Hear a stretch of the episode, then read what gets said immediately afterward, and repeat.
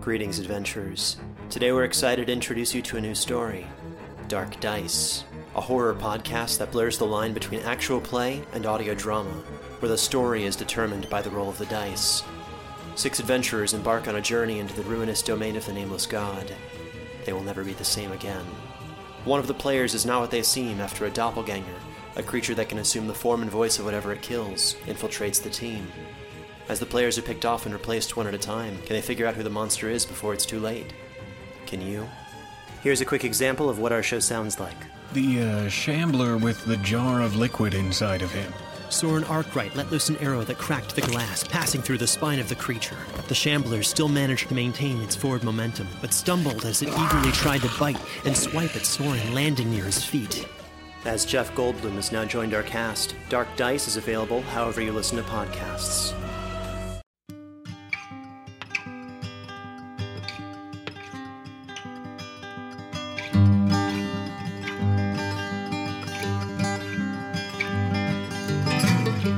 Hello, and welcome to the Drabblecast, episode 158.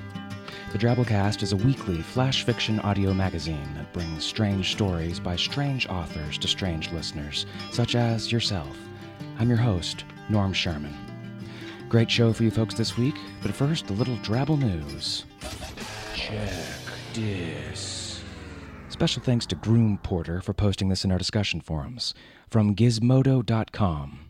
Last week, a New York Modern Museum of Art curator was forced to pull the plug on an art installation called Victimless Leather. Penis. It's a penis, rat. Black and white photographs of the male penis. My tax dollars probably paying for every one of them. The public patronage of profane pornographic pictures of people's prominently perpendicular pointing penises. Somebody get me a page boy. I'm writing the governor. Hey now, backwater. Hold your houses. Victimless leather's not just some naughty X rated. Profound and inspirational. Hot, sexy. Galvanizing and defiant. Dirty and erotic. Evocative and groundbreaking. Profane and perverted. Raw and liberating. Mamby pamby artsy fartsy. Radical and visionary. Smutty piece of pretentious garbage. Deep countercultural manifesto. Godless communist propaganda. First Amendment right to freedom of speech. Sinful hippies. Inbred creationists. Northern aggressors. Dumb redneck pieces of. N- northern aggressor? Did you just. You did not just go there. I'm gonna whoop your ass. Bring it on. Oh. All right, all right, everybody settle down. Victimless leather is not some collection of body BDSM photos of the male penis, okay? Whew. It's a miniature jacket.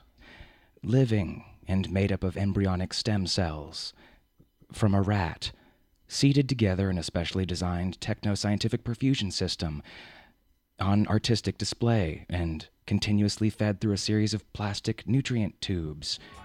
Uh, explicit sleazy, um, stirring, and transcendent, wild and homoerotic, um, c- chromatically futurambulatorismic, and also uh, transmagnetorically um, umbilical Louvre, Van Gogh, um, emancipatorian, nihilistic, Clem in its very essence, man. I'm telling you, the nouns and adjectives never end. Miniature, living, growing, rat, stem cell, jacket, shaped, modern art, installation. Yeah, I mean, at some point you just get tired of talking. And that's what happened to curator Paolo Antonelli when, after five weeks, the art piece grew too large for its containment flask and had to be euthanized. Yes, it was growing far faster than we expected, says Antonelli, who authorized the hurried decision to cut the coat off from nutrition last week. The containment cell could no longer hold it, and the installation became an immediate concern for the museum. The jacket's artists, uh, or scientists, designers, whatever, Oron Catts and Ionat Zurr were out of the country, and the curator was forced to make an executive decision. A decision which, quote, still haunts him, Antonelli says, going on to say, Yes, I've always been pro choice, and all of a sudden here I am not sleeping at night because I killed a coat.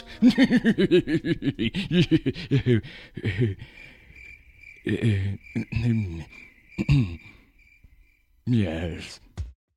That awkward silence representing the authentic awkward silence that followed Mr. Antonelli's authentic, he really did say that, statement.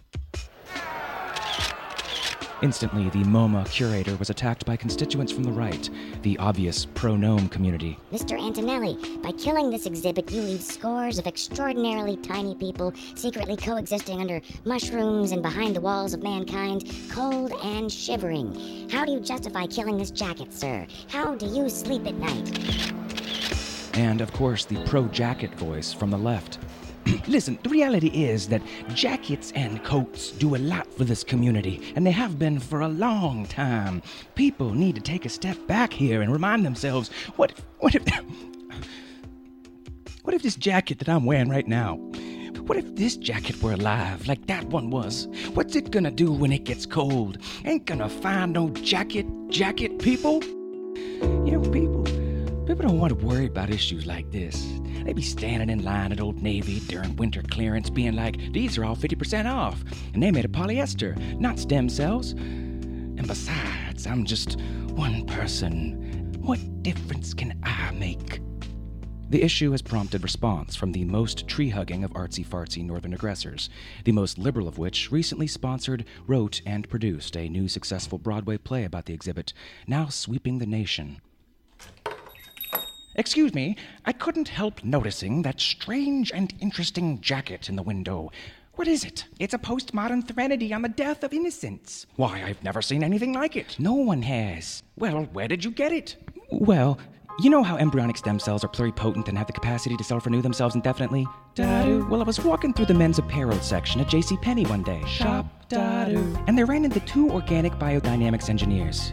Sciency dudes. They were talking about how more things in the world should be made out of embryonic stem cells. Totally true. Dishwasher detergent, hair gel, low calorie salad dressing. Alternative fossil fuel. They could start making jackets for all the little people living in the walls. And under mushrooms. And when the jackets get too big and become sentient, they'll get cold and you can sell them more jackets. I'll take two. It's a product that creates its own consumer demand. They could never go wrong. And if it does, we could always pass it off as modern art. And here it is now, in our museum. A quivering, membranous, wrinkle free, dry clean only miniature jacket made entirely of embryonic stem cells. Let it speak to your soul. Well, I'm going to notify the papers right away.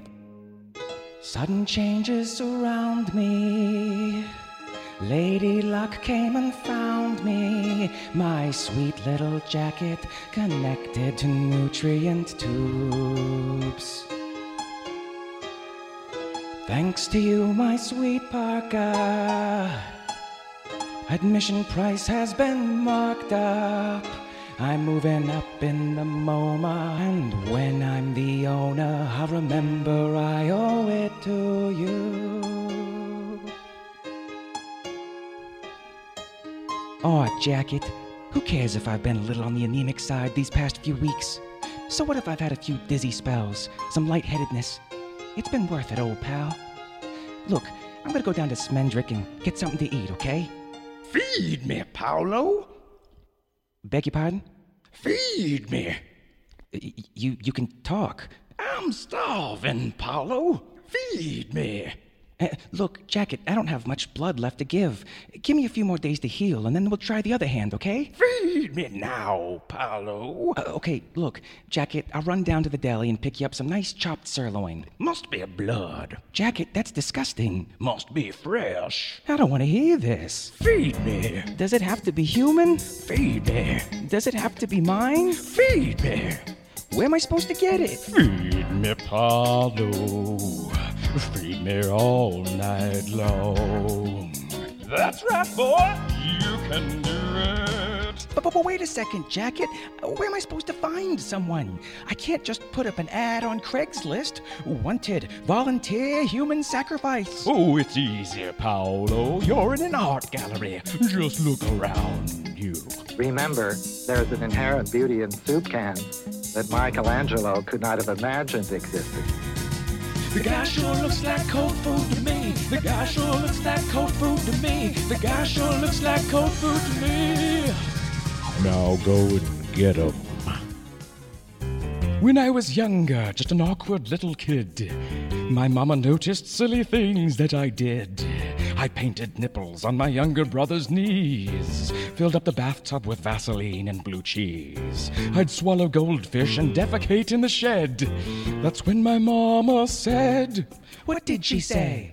She said, My boy, I think someday you'll find a way to make your natural tendencies pay. You'll be an artist.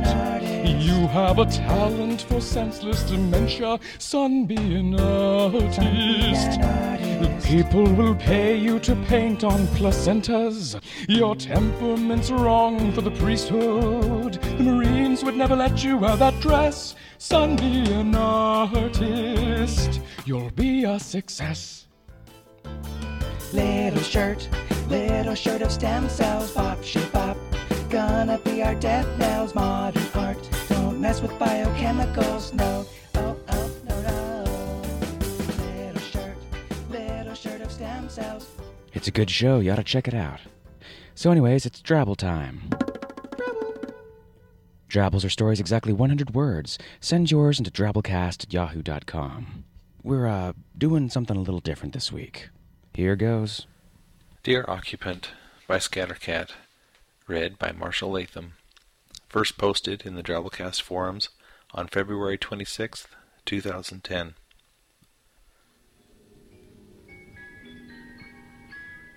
Dear Occupant, we regret to inform you this house has been selected for the 2006 murder suicide haunting. As the owner resident, there are several steps you should take. 1.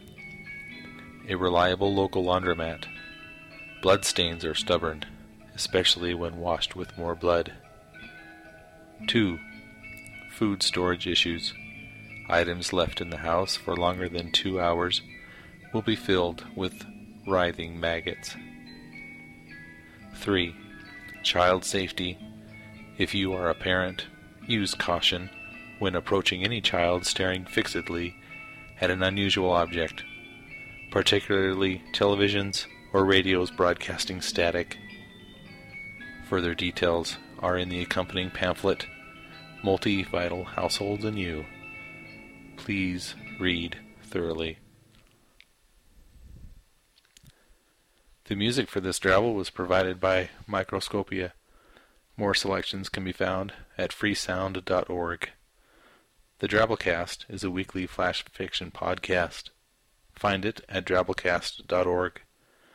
You are listening to the Dribblecast, which features stories featured by listeners of the Drabblecast. Find out more and participate in both at the Drabblecast forums. Whoa, what the crap was that, you ask?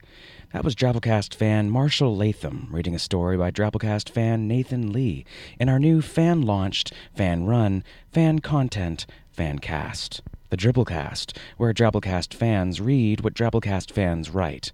It's a cool idea, and it's open to anybody who wants to participate.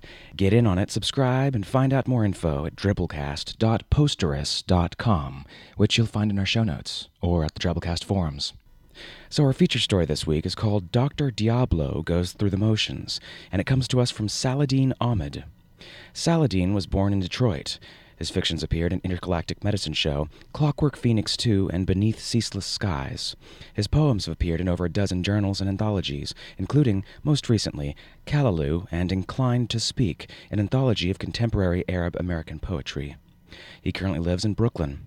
For more info about him and his work, see his website, saladinahmed.com, which you'll find linked in our show notes. So, without further ado, Dr. Diablo Goes Through the Motions by Saladin Ahmed.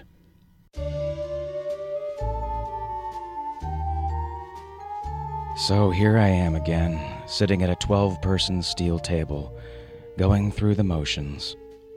The Society of Supercriminals' new headquarters is impressive, but not comfortable.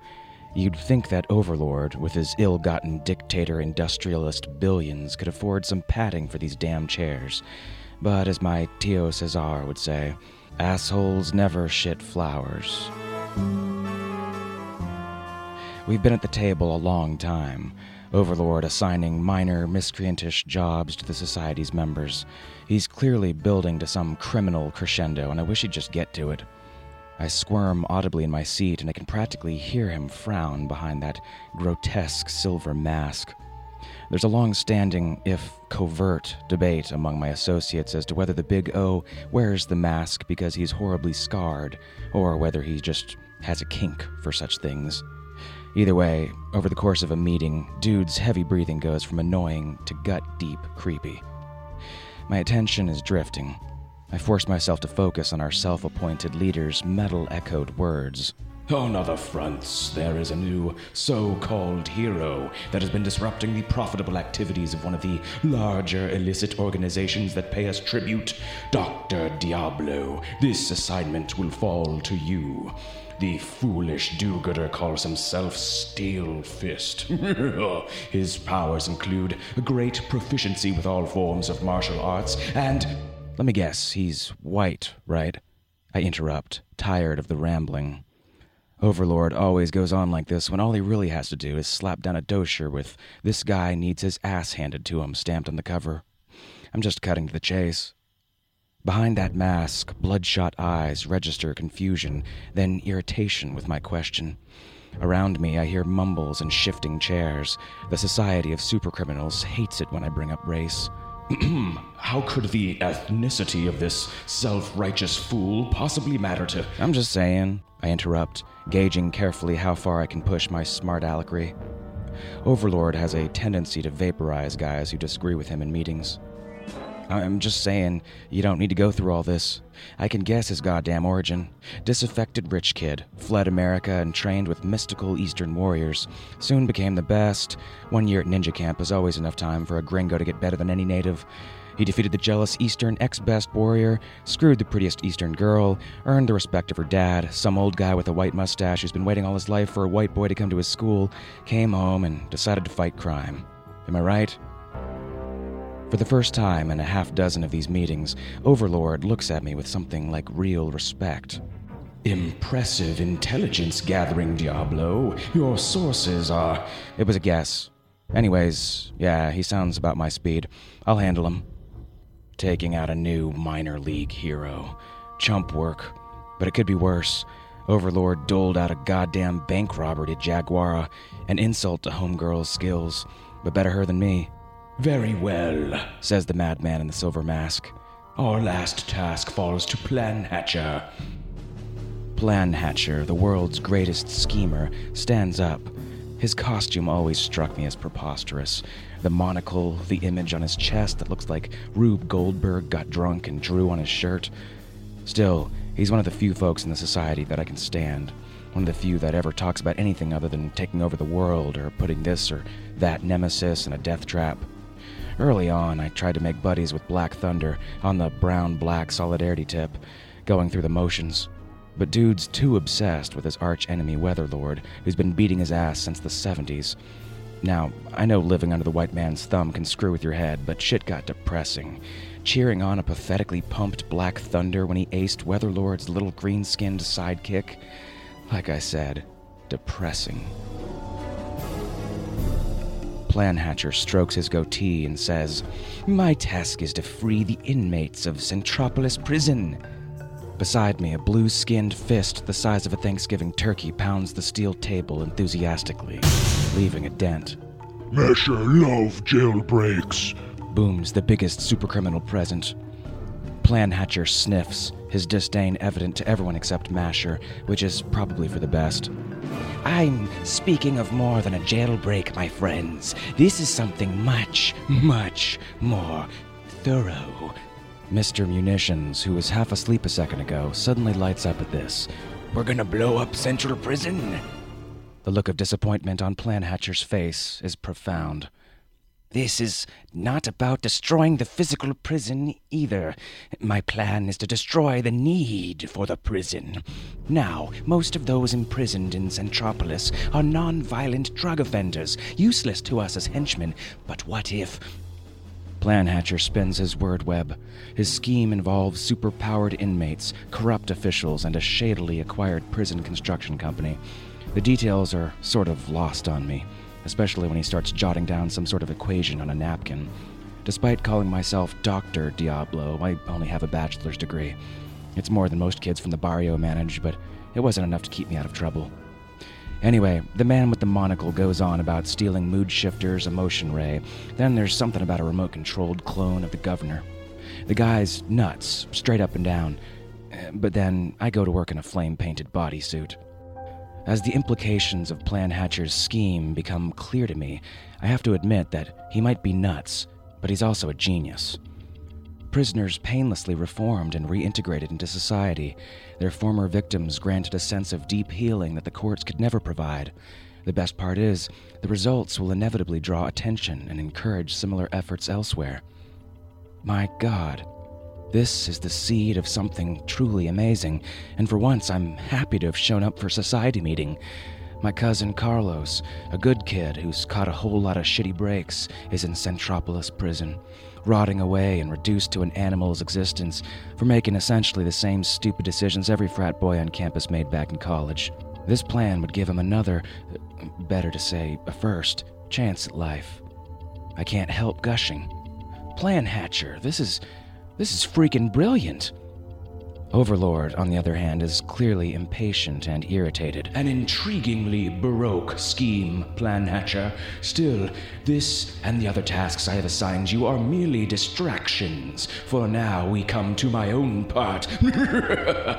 Those bloodshot eyes are smiling. While the Legion of Justice is dealing with the baffling distractions the rest of you provide, I will be using my skill with robotics to reprogram the Legion's most faithful servant. Those crusading buffoons think he's at Armor headquarters for his annual maintenance, but behold!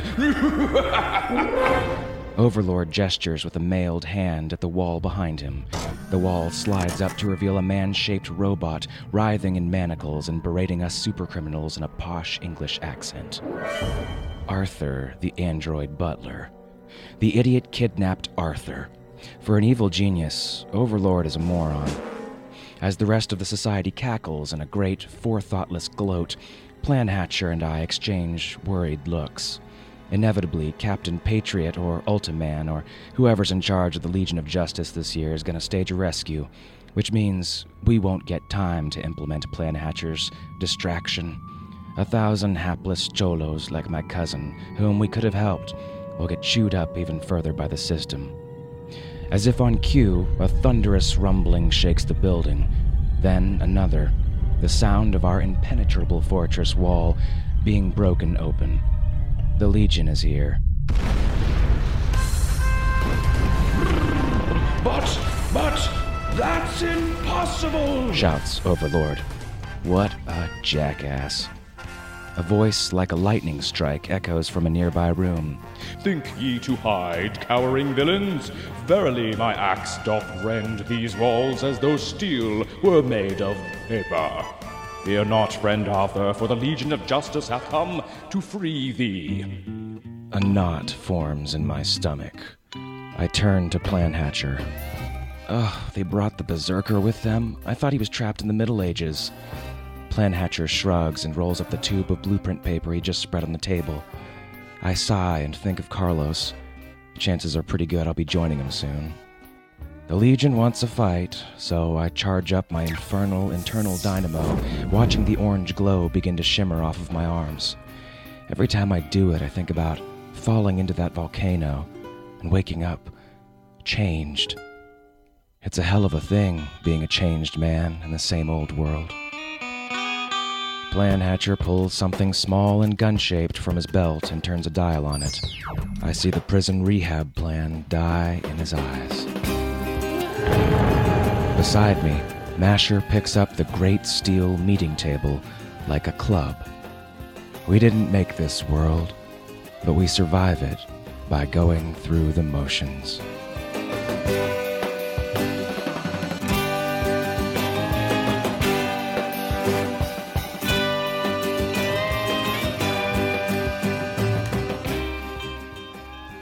Well, that was our story. Hope you enjoyed it. Good to see that even supervillains get burnt out every now and then. It's a hell of a thing being a changed man in the same old world. What a great line. Nothing extraordinary lasts too long amongst the ordinary, huh? Unless it gets preserved in amber and reborn by power hungry entrepreneurs. Great episode artwork for this story, too. Special thanks to bacon obsessed Wunder artist Skeet Scienski for that one. Skeet says that the secret to making good art is to only use bacon based paints. Apparently, they're hard to find in retail stores these days, though, because Skeet smells them out and sucks them down with his long, coiled up bacon proboscis tongue. Check out his art at skeetland art.com. Let's do some episode feedback. We'll catch up with two. The first, episode 153, What Fluffy Knew by Kristine Kathryn Rusch. The story about a pampered kitty who discovers the world's being invaded by tiny aliens. Most people seem to enjoy this one. Andy D273 said, This has been one of my favorites in a while, especially the part at the end. I could just picture these super advanced but tiny space invaders running into a room full of cats. Priceless. Poppy Dragon offered some contrast, saying, Not one of my favorites. Lots of fun ideas, but as a whole just didn't keep my attention. That said, as the owner of two cats, I'm now keeping my eyes open for large tick type creatures in their ears, just in case. The next week, we ran a story by Sarah Genge called Family Values, which was kind of like a Jane Austen Pride and Prejudice set on a planet of weird jellyfish type aliens. Moon Owl said, What I like best about this story is the political maneuvering. Instead of motherhood being seen as a negative career damaging move, it's seen as a display of her prowess. Very interesting. And Dreamrock said, The main story is really great in the sense that the society depicts is truly other. It's a matriarchy where the young are assumed to be conservative by default and the young are important and respected, but it still has the human qualities which allow us to relate to it. Sex, love, and power are still huge motivators. Money, or in this case, energy, still is a determining factor on how soon you have children for some of the population. It holds an intriguing mirror up to our own society. Dreamrock also offered some criticism, saying, Sadly, I had trouble relating to the characters. It's not that they're insufficiently human, it's actually that they're too much like Earth politicians, who I have no sympathy for whatsoever, and I didn't find the protagonist to be a sufficiently better option than a rival to care which one won. We like hearing your feedback. Join the forums and tell us what you thought about this week's story. If you really liked it, you could even chuck us a donation via the online support options from our webpage. That's drabblecast.org. Helps us pay our authors for their work. It'd be awesomely appreciated. Speaking of which, our kick ass donor this week is. Sue Camerata. Sue just wanted a short one, just that she's a pulmonary critical care doctor working now in research, looking for new antibiotics for serious hospital infections. So, just a plug for good hygiene. So, get your finger out of your nose, Dell DeHart. Sue wanted to give a shout out to Dell, a listener supporter we profiled a while back who was actually one of her old medical school classmates. Now she knows that she's not the only physician who likes weird stuff like Drabblecast, and both of them have some good blackmail material on each other. Hey, don't be ashamed. Celebrate the strange. In fact, there's just such an opportunity coming up. Imagine a giant circus that runs around the clock and features ring after ring of attractions for fans of science fiction, art, science, and new media. Wouldn't you want to run away to that circus? Now you can, because this very show, which goes by the name of Balticon, is coming to Marriott's Hunt Valley Inn, just north of Baltimore on Memorial Day weekend. From May 22nd to 25th, you can join over a thousand other fans in a huge celebration. Charles Stross, one of science fiction's hottest writers, will be there, as will Kurt Miller, whose covers have graced many science fiction novels, and renowned singer Mary Crowell, and you can spend time with all of them. Love art? Go to the art show and view work by some of science fiction's masters, and if you fall for a piece, you can buy it. Interested in film or anime? Rooms with both are always available. Care to play a game? From tabletop games to live action role playing, gamers are ready for you to join in. Like to dress up? Join one of the best and largest costume contests on the East Coast. Want to laugh? Attend the special spoken word and comedy performance. Interested in new media? Balticon features the longest running, best, and largest new media track available anywhere. with some of the most famous names in podcasting and webcomics. This year, attending as special guest of honor is New York Times best-selling author Scott Sigler, the first author to release a novel in podcast-only form. Come meet him. For more information, drop by our website, www.balticon.org, or listen to our podcast at www.balticonpodcast.org. Join us May 22nd to the 25th. Balticon. You're never too old to run away and join the circus. That's Memorial Day weekend. I'll be there. I'm performing, maybe doing a reading. Got to design some kick ass panels you won't want to miss if you can make it. Some boring stuff about copyright regulation and new media business models and what have you. But also, Lovecraft mythos cage fight Dagon vs. Cthulhu. Talk amongst yourselves. And how to write a kick ass song about anything. Bring your frickin' instrument.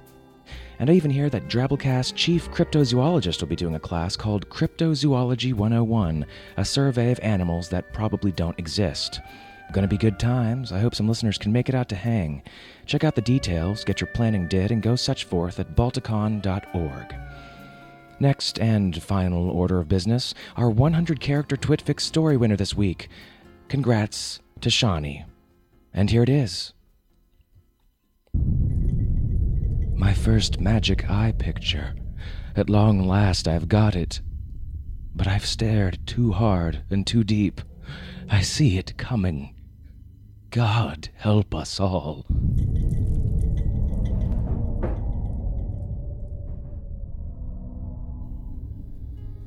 Oh, those old ones, always showing up unannounced to ruin your life and tear apart the fabric of your world. But hey, you married her and you kind of knew what you were getting into when you first met her parents, so you can't really complain when the in laws drop by. So that's our show. It's produced with a Creative Commons Attribution Non Commercial No Derivatives license, which means don't change it or sell it, but feel free to copy, burn, and share it all you like. Tell your friends about us, share the strange, write us a review on iTunes or wherever you subscribe to our feed. Spay and neuter your pets. We'll see you next week, weirdos. Until then, our staff is made up of co editors Kendall Marchman, Luke Coddington, and yours truly, Norm Sherman, reminding you to feed the jacket.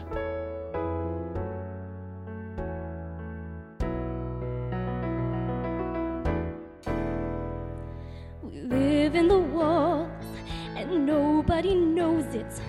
We live under mushrooms, nobody cares. We're cold in the winter when the frost and the snow hits. Cause they don't make jackets in sizes we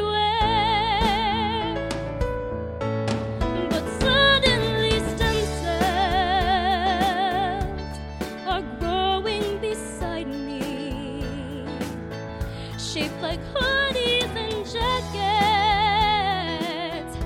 Keep me warm in the night.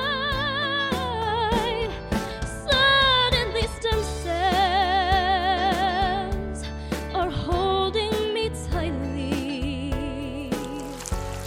a little too tightly. My God, it won't let me It's go. throbbing and pulsing. I'd like to get free now. clawing and screaming, it won't let me go. Violently thrashing, I trip over my sneakers. Hit my head on a bookshelf, Sweet merciful death. But suddenly stem